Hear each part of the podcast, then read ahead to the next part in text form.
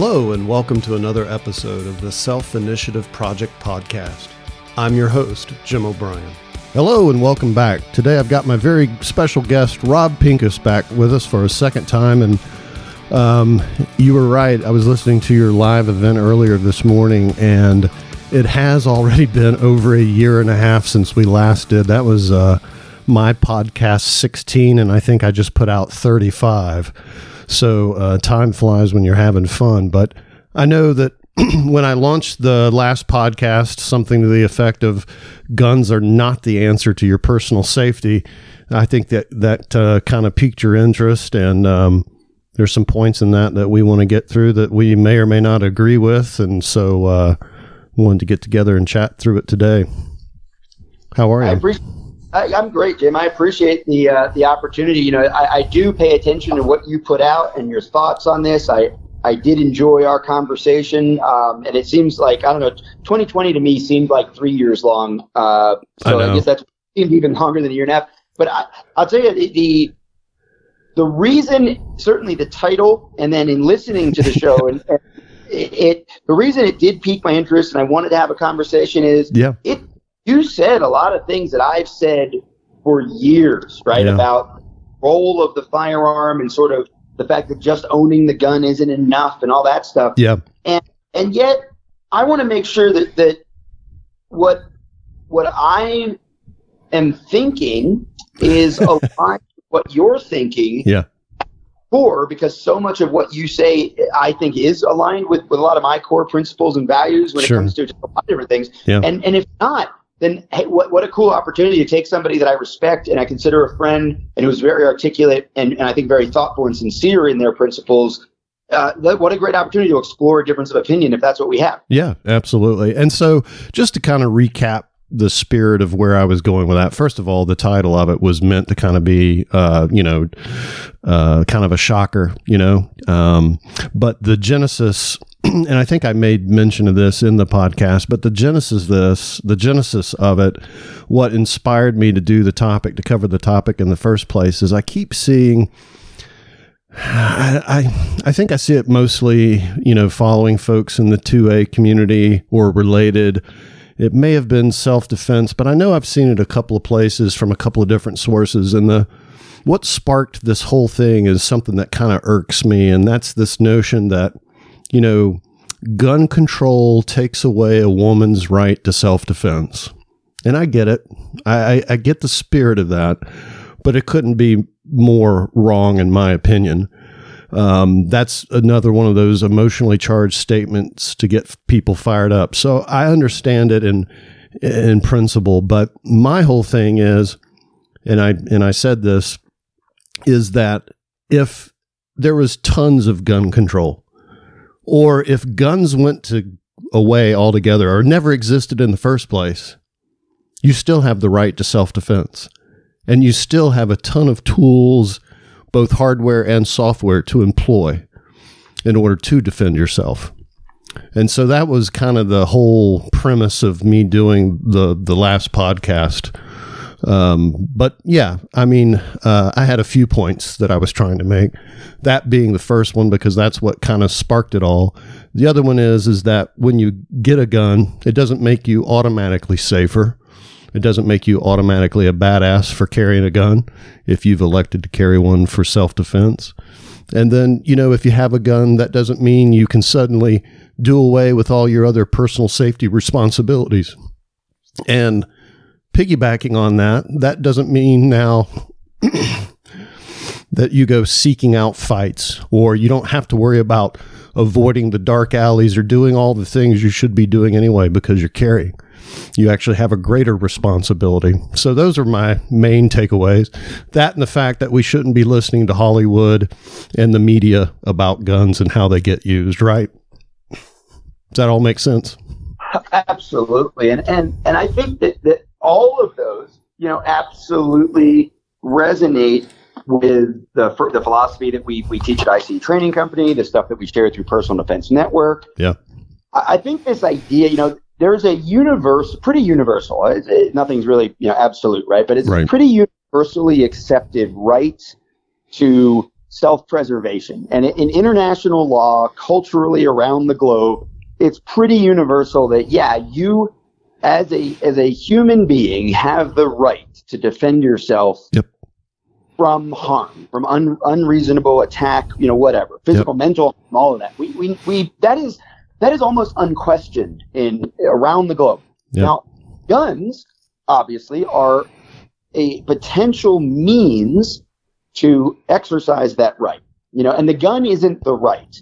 And, and in the United States, we have a constitutionally explicit protected right to that means to keep and bear arms. And the government is told you may not restrict this. You may not infringe upon this right, which again, based on the writing and the, the, presentation Yeah. is self-evident and exists prior to the writing of the Constitution and merely the government is being told that they can't interfere with it. And, and interestingly, and, and obviously the source of a great, uh, co- you know, great controversy is the fact that the, the framers of the Constitution, and, and perhaps one of their, you know, uh, obvious missteps, I think, Yeah. They felt compelled to tell the government why the government shouldn't infringe on this right in a way that appealed to the government, right? So what Yeah. did they say? They, the right of the people to protect themselves, potentially even from the government, right? And Yep. potentially from other people outside of it. Remember, we had no standing army. There's no plan for a standing army then. The fact that we might need to do the government's work, essentially. As individuals, we may need to protect ourselves and our country from internal or external foe. Yep. They, you, so therefore, you should not get in, get in the way of people's right to keep and bear arms. And it's in your interest, government, to not get in the way. And that clause, right, has, has really screwed things up in terms of the individual right. Now, luckily, um, and, and I think rightfully, the Supreme Court in, in all of the recent rulings has been very clear that this is an individually protected right. It's not a collective right. It's not the National Guard is the militia. It's not Right. the state army made it obsolete. None of that. And that's good. But the fact that the question even had to be clarified is because of the wording of the Second Amendment. If, if, and I have always been very clear. I believe, regardless of what the way that amendment is written, obviously I support it. I support the, the idea that the government shouldn't get in the way of our means to be able to protect ourselves in the situations where a gun is the best tool for that job. Yeah.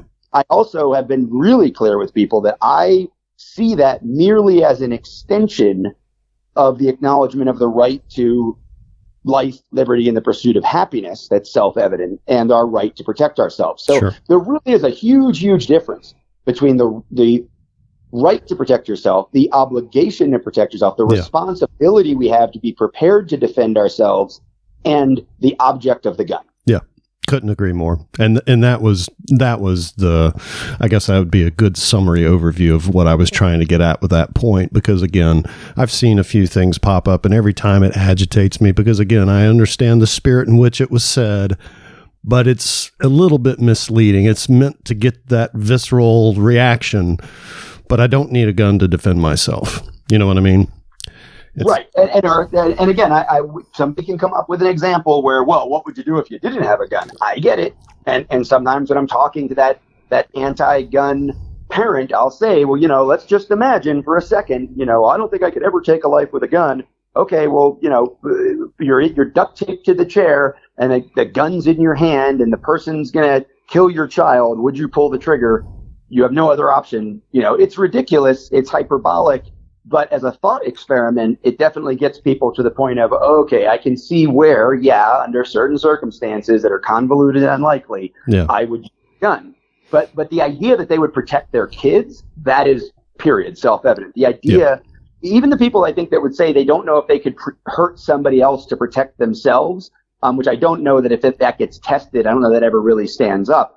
They don't say that about their kids or their mom or their wife or their dad right? They people are pretty ready to protect their their loved ones. So when we talk about it, and I think that's why the emotion of you know most of the donors, right, and most of the likers and most of the sharers and reposters in the gun community are Yeah. men. So when you say, "Hey, this gun control could victimize women and make it impossible for them to defend themselves," you Mm, trigger the emotion and you get the donation, you get the like, you get Yep. the share, and that's that's fear mongering and, and i also uh, agree Yeah. with you that's not the way we should be doing this Yeah, I uh, yeah, and I think that's the part that gets me most. It's like that's not a good sales technique. Yeah, you've got the emotional charge piece, but you're going about it all wrong. And you know, it's it's funny that you mentioned mindset because we talked about that in in that podcast too, and we touched upon that very thing. Like before you think a gun is the answer to your self defense problems, you need to figure out whether or not you can do it or not. Like if it came down to it and you had to employ that tool, are you capable? Can you do it? And if you haven't answered that for yourself yet, or you say no, then why do you have a gun in the first place? So it's not the it's not the go-to tool and it's not necessarily a tool for everyone in the audience, you know.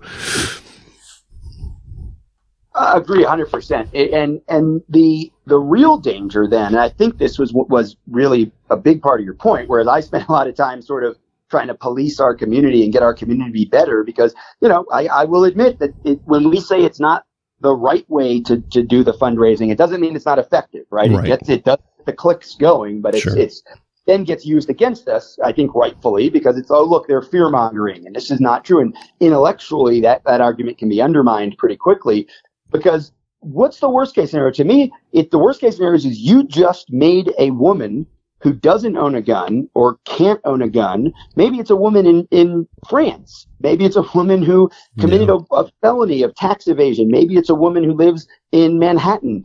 You just made her think she can't defend herself if she takes you seriously. She now just got disempowered because of your fear mongering because you weren't genuine enough to just say, sure, there's other means to self defense work in a lot of different situations, but ultimately, humans should have the right to have the gun for those rare and worst case scenarios as well. And if you just say it that way, maybe you'll cause that same woman to say, well, gee, I wonder what the, other, I don't want a gun, but maybe I should look into these other means of defending myself. I've got options to explore, and that's that's an Yeah. important takeaway because if you say you said you said it very well, if you take away the gun, I've been disempowered. Now I've been, you know, I've been fixed, so to speak, right? So I don't have any options if I don't have that tool as an option for my go-to. Um, and so I think I think understanding that it's not the only option, and then when it is the option, it's not the go-to in all situations. Dare I say? you know, you've got the LEO background, you probably know better than me, but it's probably not the go to option in most cases. Would you agree with that? Oh, absolutely. When I when I'm teaching defensive shooting skill development, um, and when I do instructor development for people that are going to be teaching shooting skills, you know, I'll draw like a big rectangle on the the board or square or something. You know, I'm not super great. If anybody's ever seen my whiteboards, it's not 90 degree angles, so, I draw a shape, right? And I'll say, Yeah. this is your you, this is conflict in your life, right? Like this is this is conflict that that creates aftermath. That's how I define conflict. You you were in a you were in a conflict if there's an aftermath. If you think about it afterwards, if it uh, if you're in the hospital afterwards, if you're in court afterwards, if you, you know if there's an aftermath, you were in a conflict. That's how we define it, right? So somebody looks at you funny and you move on. Uh, you you weren't in a conflict. Somebody looks at you funny and you have a nightmare about it. That was a conflict, right? Yeah. So um, what what happens is when we look at conflict in our lives, that rectangle that I just drew is potentially happening every day. If you cross the street because there's a someone that's, that intimidates you, scares you, or you just don't want to be messed with by down the streets, you go out of your way to go around that corner. Yeah. That was conflict. You you recognized potential conflict. You avoided it or de-escalated the situation by changing your route. You took an action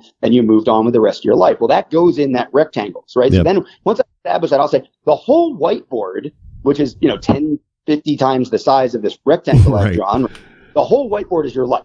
So your life isn't mostly conflict. Conflict is a small part of your life, but it does exist. We need to acknowledge it. Yeah. Somewhere, and I'll draw a little piece in the rectangle. So, okay, this piece is physical conflict. This is the kind of stuff that that could have been physical or was physical. The fist fight you had in third grade, the the the person who hugged you awkwardly at the Christmas party that you had to kind of push them away, and you- you're going to avoid being isolated with them for the rest of your work experience with that in that company. You know, th- these are physical things. And then I'll draw a little little dot and I'll say, these are the potentially lethal, uh, literally a dot in the corner of the second rectangle. Yeah. This dot I just made with the dry erase marker, that's potentially lethal conflict that might involve a gun. And I can't even articulate, like, there isn't a molecule of the ink that's on the dry erase board in that dot yeah. that is the times you actually have to pull the trigger. Because we know a lot of defensive gun uses are merely letting people know that you will use the gun and that de-escalates things rather quickly in, yeah. in most cases. So, yeah. so this idea that that you're taking a gun class, you're going to spend the money, spend the time, do all this for something that's incredibly unlikely and incredibly rare in the human experience is a good thing. Yep. One of the reasons it's incredibly rare is because of situational awareness, avoid conflict avoidance, yes. de-escalation, unarmed skills, all these things. Yes. I mean, and, and we're not alone, and I'm not alone in this theory. You know, people have said for years, um, Massad Ayoob, Claude Werner, yep. so many people over the years have said, if you're carrying a gun, you should also carry pepper spray or have unarmed fighting skills or carry a taser, carry some alternative force so that you don't have to jump to the gun. Clint Smith has said for decades, if all you have is a gun, you know, eh, eh, then that's all you're going to use. If all you have is a hammer, everything looks like a nail. Yeah. And he and we have to go beyond that in our preparation to defend ourselves mindset wise. Otherwise, absolutely, you go right to the gun and that's a recipe for disaster in the vast majority of human conflict. Yeah. Yeah. And I think um, the last number, and you know, numbers in my mind are always questioned because they're you know they're put out to make a point or manipulate the facts but um, you know what do they say about statistics? Statistics can say anything you want them to say. But i think Absolutely. the last number relative to bad things that really get so bad that you're going to be going at it you know fisticuffs or having to go even to that next level of force um, is like there's a 0.04% chance in your life that that'll ever happen and so, you know, you bring up another good point. Why do we in the gun community focus so much or put so much energy into the importance of training, which was a point that I was trying to make in my last podcast too, is that, you know, you don't just buy a gun and automatically get safer, right? Be a badass and make yourself safer. You might make yourself feel safer by having that gun on your nightstand or carrying that gun on your hip if you've got the license to do so but it does not make you automatically safer. And, you know, if you purchase a firearm, it's incumbent on you to get that associated training both basic skills and safety, obviously, going all the way up into, you know, potentially advanced defensive uh, uh, firearms training like you offer. Um, so it's not an automatic, but why do we spend so much time worrying about training for a tool that the chances of us ever having to use is slim to nil? And I'd say it's because that tool is not very, um, it requires a lot of training to use effectively right? So if you're going to elect to carry that particular tool, you really need to make an effort to get the proper training. Uh, I heard someone say more recently, even for women, that a knife might be a better choice in self defense tool because with very little training in close counter situations, which are, they're likely going to be involved with, right? Especially with people that they know or that have loved them or whatever. Um, a knife might be a better choice because you can enact a lot of damage and not have a lot of training behind it, right? Like everybody knows what a knife does. Um, but that's why for guns, that tool does necessitate the training. And that was a point that we were definitely trying to make uh, in that podcast as well. I, I think that that may be one of the areas that we disagree maybe in the practical application of the theory. I think we agree in the theory, it sounds like. But what I would say is this, you know, I have spent the last 20 plus years distilling defensive firearms skill development down to make it more efficient, right? Yeah. So when, when you start training in the traditional model, the 80s you know, defensive handgun model, you really, you started learning with the techniques that would help you hit a golf ball at 100 yards, right? Yeah. Like really isometric tension and push pull and bladed stances and front sight focus and sight, all this trigger staging and pre, all this stuff.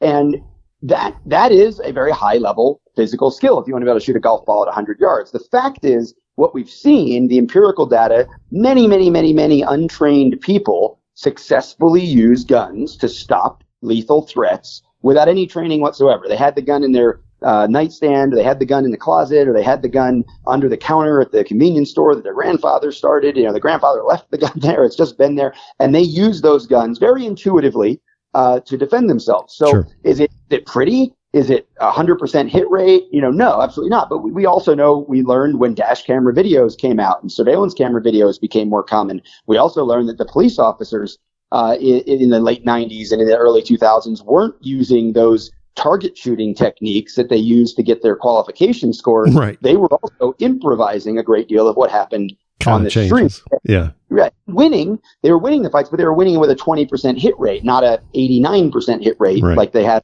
qualification course score. So, so a lot of the idea that guns are hard to use, I, I would disagree with. But here's where I, where I, like in Rob's, um, you know, half a second ahead version of what you were saying, what Yeah. I anticipated you saying, or what I would say is this: the reason we emphasize training so much is because of the incredible responsibility that comes with carrying a gun in public, That owning too. a gun at home. Because Yeah. when you say, when you you also said in that that uh, last piece, you don't automatically become a badass. You don't become more dangerous just because you own a gun. Right. The fact is, you've increased the risk of negative outcome in your home or in your space or for Yeah. those around you when you bring in a firearm. Yeah. Now that's going to get cut out and somebody on the internet's going to say, "Oh my God, Rob, how could you possibly say that?" Well, I said it because it's self-evident. You're right. If you buy a Yeah. big dog, you just increase the chances Yep. of someone getting Yep. bit by a dog in your home. If you build a pool,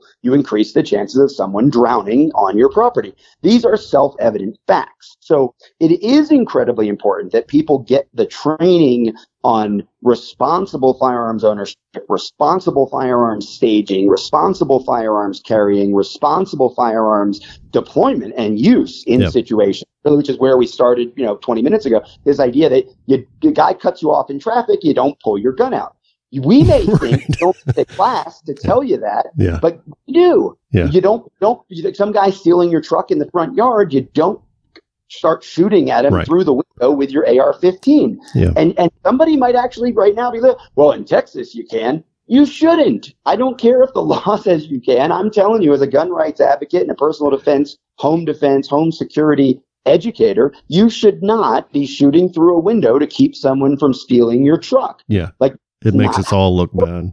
Yeah, so well, and it's just you could you could literally kill a guy just stealing your truck. You could kill some. we- We've had neighbors get shot Yeah. because of like that. There's just you could lose your gun rights forever. Yeah. Like I had my truck stolen in September, and if I'd have been looking out the window as the truck was, you know, the guy was breaking into the truck, I would not have grabbed an AR and started shooting down at him. I might have done something, right? But what I would not have done was, was deploy lethal force, Yeah. right? There's no justification for that. So the idea that um, a lot of the things you said really resonate with me, but I want to be really careful about what I see as the reason we advocate for training and education has everything to do with responsibility Yeah. and not as much to do with the physical use of Can the I use it? Yeah. appropriate situation because because a lot of people I think envision completely inappropriate situations where they might want to use the gun Oh, and absolutely. why Yeah. the, the education becomes important. Yeah.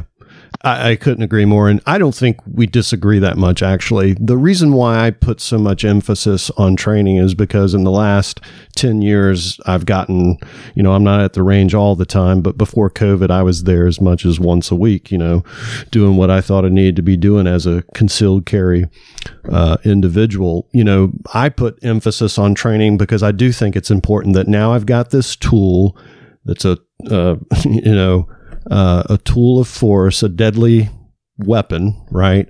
And I, I need to get training to know how best to use it, as you said, responsibly. Um, whatever, whatever I'm doing with it. Um, and so I think training for me personally is a big item because I know how much it's meant to me and how much better of a shooter it's made me over time, how much more knowledgeable, not that I know it all, I'm learning all the time. I'm I'm always learning, but how much it's made me think about scenarios and do things I wouldn't have otherwise have done. And then the other thing um, that I think that's important that I mentioned is, you know, learning some of those legal aspects. You know, can I do it? Should I do it? Uh, it depends, right? And thinking through scenarios, you know, some self training, right? Thinking about scenarios to be better prepared. Hey, what would I do? Because the person that's thought through the scenarios is going to respond better potentially than the person that hasn't given it any thought at all. And then the other part of that training is all of that aside, you need some basic first aid and tr- basic trauma care training, right? And so to me, the training really is key. Oh, absolutely. It, it is, and that that's where it becomes really important is to remind everybody we're talking about comprehensive self-defense and care education, not just shooting skill. Yep. Right? There's so much more to this, and you know, I'm wearing a emergency trauma kit on my ankle right now. Um, I am not carrying a gun right now. There's a gun staged in a quick access safe uh, about 12 feet from me. Yep. But uh, when I and when I go out, I'll put the gun on. But the trauma kit's on, and the when I you know came back from the house, or when I came back to the house after I dropped my daughter off at school this morning, I was gonna I jumped in the shower, so the gun got put in the quick access safe. The trauma kit got taken off and put on the kit, you know, the, the bathroom Counter. vanity Yeah. and you know, came right back on. So, so the, the this is something that is ingrained in probably for uh, four or five years now. It was about this time of the year because it was right during the European uh, version of Shot Show. I was introduced to the company that makes this ankle kit, and Yeah. I can't remember if it was four years ago or five years ago, but uh, probably 300, literally 360 days a year. Like if I'm on the beach, which is a very rare thing, or if I'm wearing shorts around all day, which is a very rare thing You may not have it on. wearing the ankle kit. So, Yeah. so that, and yeah, and I'm the gun guy, right? So th- this is so important to think about kind of what, if you're really serious about personal defense, Yeah. and I think this really was the core of your point, the gun is a tool, a tool that will rarely be needed and rarely be the best answer.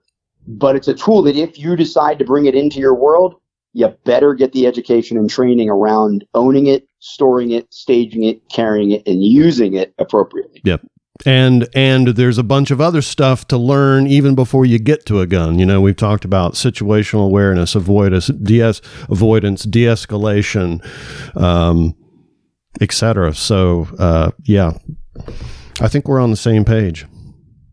Yeah, I think we are, and and it, and it really is sometimes it's important to note that it's not necessarily sequential, right? It, you might, if you, because a lot of people are going to hear this. I'm going to share this, right? I'm going to share this with a bunch of gun owners who probably heard me say this kind of stuff 20 times and not heard it. It didn't click, right? Today it's going to click, and they're going to say, you know, I don't carry a medical kit. Maybe, maybe I should look into that. I've never done, I've never really done any arms training. I mean, fitness, right? Like that's part of it. I mean, if you if you're in the mall and somebody starts shooting up the mall and you can run out the door and get to your car or get off the property or run to someplace you can barricade yourself, eh, you're way better off than if you can't run from that part of the mall and the bad guy gets to that part of the mall before the police intercept, right? Now you've got to draw your gun and shoot him. Whereas if you were physically fitter, you might have just been able to avoid the conflict. And, and that is the kind of stuff that you're right. It doesn't get talked about enough. Uh, but, but I also will say that this is a very, very different landscape than it was 10 or 15 years ago. 20, 30 years ago, this stuff was hardly talked about. Unless you were really an advanced student of defense, armed defense, you didn't hear any of this stuff. Today, you'd have to be willfully ignorant to not have heard from some qualified instructor that you know you should not go directly to the gun that you there are other things you should worry about that medical training is part of it and, and i say that the way i did because if there's an instructor out there today telling you hey just get a gun that's all you need uh, you know some of the things we used to hear get a 22 because at the end of the day it's just as soon as you pull that gun out the bad guy is going to run away Right. you don't you, Yeah. you don't even need to load the gun. If, if you show them the gun, it's going to run away. Just get a gun. If there's somebody out there still doing that, tell them to shut up and Yeah. give him my phone if he's got a problem with it. Yeah.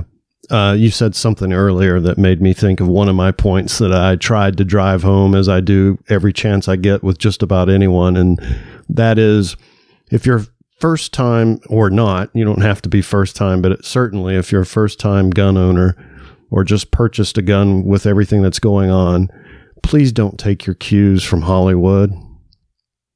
Please don't take your cues from Hollywood.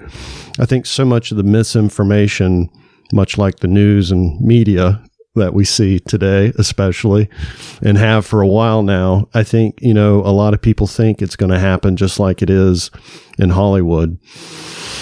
Um, and that's not the case at all. So that, to me, that's another one of those reasons. Okay, if that's what you think, or if you're thinking when you think through your scenarios, you're going to be doing those Rambo maneuvers or those uh, gosh, I can't even think of the name of the movie right now, but you know, the CQB stuff in your own home. Not saying that there's not a place for some of that stuff, but if that's the way you're envisioning things going down, you probably need a good dose of training from somebody that knows what they're doing to kind of dial you in a little bit better, you know. Oh, for sure, it is. It is so important, uh, and I and I've been guilty of this in the past, and I think our community, you know, when, nowadays I think every, everybody like celebrates like John Wick, right? And and yes. back you know, in the day, it was it was uh, heat, you know the gun handling in Heat was great. Yeah. Uh, the handling in, in Way of the Gun was great. You know, yeah. I heard they had SEAL uh, consulting, like that was great. It's like, well, it's great if you want to play Navy SEAL, right? right? Or a criminal kidnapper turned good guy in a movie script that wants to save the pregnant girl, like, yeah, I guess then it's good. But in the real world, like none of that is the appropriate, you know, defensive no. use of a gun, right? And and that's really hard to get people to understand. Is there's a it, it's no more real than you know any any other the, the, like house. That's not really how how hospitals work, right? Like it's a you guess you right. have to uh, you have to remember it's entertainment and and I think that works both ways. There, I'm sure there are plenty of people who watch certain media that makes them think the last thing they would ever want is to own a gun because it's just recklessly dangerous to own a gun. And and that's not true either. But as a gun rights and responsibility guy, I have to assume I'm talking to people who own guns or will own guns, and I want you to focus on the responsibility. But that's not to say you know, wait 20 years. I've certainly told people that you're not ready for a gun or a gun's not right for you, but that's the exception, right? Like what, what percentage of the population is, is a gun not right for? I would tell you that, that I'm, I, I cringe thinking about the number of people who are considered leaders in the gun rights community yeah. who would say, no one, uh, everyone should have a gun. Oh, and yeah. know better and they know better and I know better and you know better. Yeah. Now I don't I don't think it's 10%, but but it's more than zero people yeah. shouldn't own a gun and and I'm not saying shouldn't be allowed to own a gun. I'm saying shouldn't make the choice to own a gun. And that's a conversation we need to be ready to have too. Yeah, I mean some people just should not have power tools in their garage, right? Absolutely. Well, I mean, let's you know, all joking is one of the issues we deal with in our in our culture is uh, we have an awareness of, of dementia and the, the, the havoc that can be wreaked, uh, you know, wrought upon uh, a family and an individual when they just aren't judging situations well. They aren't paying attention to their situations well. They're losing some of the neuromuscular control that they once had and their perception and judgments off. And we take away their car keys. Yeah. You know, it doesn't mean we don't love it. You know, we just, we're taking your car keys away to protect you and protect society. Yep. And there's no law, by the way, right? There's no law that says when you turn 72, you have to go get your you know you, you have to show up and get a psych test to see if you can drive we've yep. just figured out in our society that we need to take the car keys away for individuals on an individual basis. And we say take the car keys away very specifically because it's a judgment perception mental processing issue that might prevent somebody from willingly giving up the keys, right? But something like a living will, you know, if I'm diagnosed with dementia or other cognitive issues, I want you to take my car keys away, even if I'm fighting you over it. Please protect me and protect our community. I think we need to be t- doing the same thing with firearms, right? If they're, if it's, it's almost the same exact scenario. If I take grandpa's car keys away, how can I responsibly leave a loaded gun behind his door? Right. Yeah. No, it's a good point and arguably they're both deadly weapons at the end of the day after 14 accidents. And maybe that's the maybe that's uh, on that particular topic maybe that's the difference between the two though is that you know like um, my buddy had to recently, well, it's a year plus ago now, but my buddy more recently had to take his car keys away from his stepdad for just that reason. He, I think, had been in four accidents, hitting cars in parking lots, even hit a school bus one afternoon. And, you know, my point is is that in the car scenarios, there's things that are exhibited or that are uh, that have happened to cause you to need to consider taking those keys away. The loaded gun behind the door, it might be just a matter of time, but nothing's happened yet. Um, but to your point with the gun, we shouldn't be waiting until something happens to take action with with that tool. Uh, maybe is that is that uh, a fair well, overview? I, mean, I, I certainly wouldn't say that you know, I'm not a I'm not a driving rights advocate, right, or a driving, but, but I would say that yeah, if you're if you're you can't have the the metric can't be after three or four fender benders within six months. If someone's over the age of 65, it's time to take the keys. I yeah. I, I, feel like it's so it's so subjective, right? Yep. There is no metric, and we're not talking about the government coming in and taking away the car keys. We're talking about the family realizing that. Yep. It's time to use the Uber, and, and it is really inc- like I said, incredibly subjective. Um, uh, certainly, we can have a negligent discharge. I've had negligent discharge. I've had two in my life that were um, that I can point to and say, you know, I wasn't paying enough attention, and a gun went off when I didn't intend for it to go off. And yep. both scenarios, there were redundant safety protocols and procedures. Nothing bad happened. No one was injured. You know, the bullet went where it was supposed to go. Um, but in both cases, I know cognitively I was not expecting the gun to go bang. Yeah. And in one case, I purposefully pulled the trigger. In another case, I absentmindedly uh, had my finger in a position where the trigger got pulled while I was focused on something else. But it was my action, you know. And yeah. and I and if I weren't, I would worry if I weren't able to say this is how it happened. This is the mistake that was made. This is the thing that that I did wrong that's the indicator, right? Yep. It's like, okay, yep. so why did you get, why did you hit that tree? Well, you know, it moved. Well, no, the tree didn't. no, it didn't. That, you, you know, if you can't even admit that you ran into the tree, well, the car just lurched to the left. No, it didn't. No, it didn't. Right? Like you let go of the steering wheel, or you did this, or you swerved because of a squirrel, or something happened. And if you can't articulate and define what happened, that might be the indicator that it's time to to change, you know, to, to take away yeah, the, give it that situation develops again. So, so I don't know that we can say it's, you know, with a car, it's, it's not as urgent because certainly that first accident could kill the school bus yeah, full of kids, sure. right? So it's just yeah. something we all need to exercise responsibility. We all need to uh, advocate for responsibility amongst our peers and our family and those we care about and everybody else in society. And if we're doing that genuinely, then it's not a question of taking away someone's rights. It's a question of preventing somebody from doing something tragic. Yep. Couldn't agree more. Um, so I know it, I know you are the one that reached out when I put out that last podcast. Was there anything else you wanted to cover? I just, I like I said, Jim, I appreciate the conversations. I, I, I think that this dialogue, you know, revealed some, some maybe fine tuning or refinement, you know, of my own thoughts, um, based on some of the things you said. Your podcast made me think, uh, about what you meant and, and what I think and where there's, there's alignment and where there's disagreement. I think, as you said, we really probably don't disagree all that much.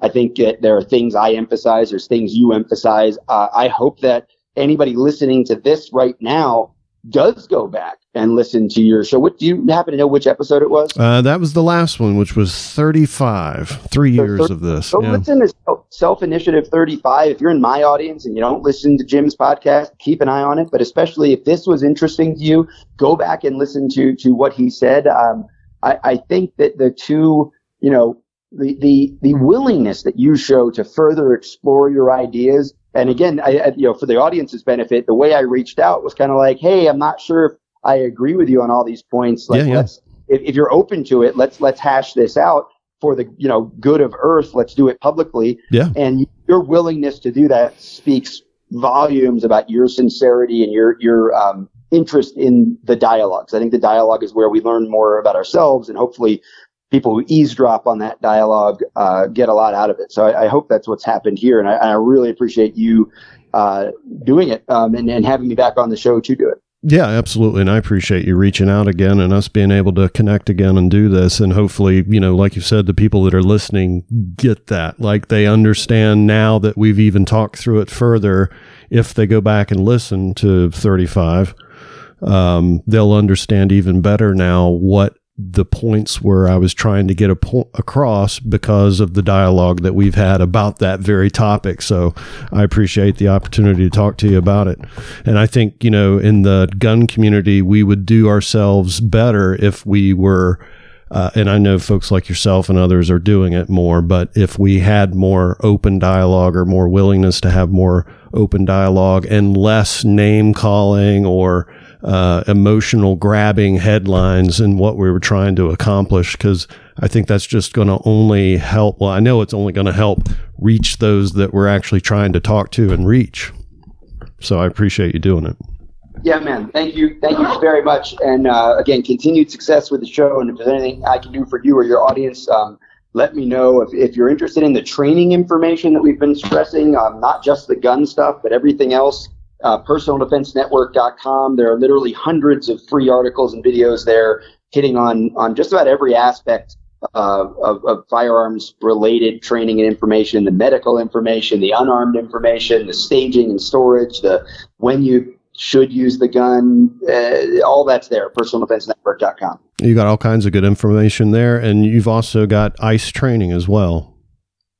Yeah, the intuitiveshooting.com website is the uh, home of the I.C.E. training calendar for my in person stuff and for those who have cer- been certified by me. And it's probably worth mentioning that the United States Concealed Carry Association um, has, uh, they asked me several years ago to write a curriculum for them uh, to basically take my material and, and adapt it for, for the scope and scale at which they can reach people. Sure. So they have level one and level two defensive shooting fundamentals courses they offer around the country. And we've got hundreds of certified instructors offering that program um, through the United States Concealed Carry Association as well. So the information is it's readily available, readily accessible. There's there's books out there, there's DVDs, and um, there's a lot of great conversations like this one um, that I've had with other people uh, in the training community and otherwise as well. So I, I hope uh, people that are looking for this don't ever think that you have to spend hundreds of dollars or days on the range or you know whatever to get this education. It's it's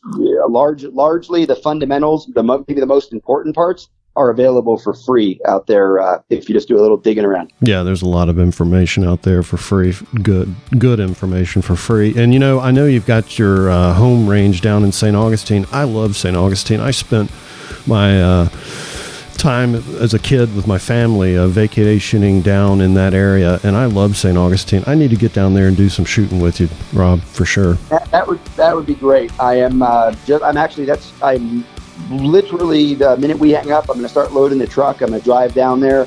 Uh, this is now uh, getting to be the middle of March, and I'll be 10 days in a row doing video work and teaching on the range there. But uh, it is my eastern headquarters. I'm there quite often, and uh, it is a great place to train at Ancient City Shooting Range. Awesome. Well, Rob, thanks again for coming on, and we'll talk to you soon. Thanks, Jim. Have a great day.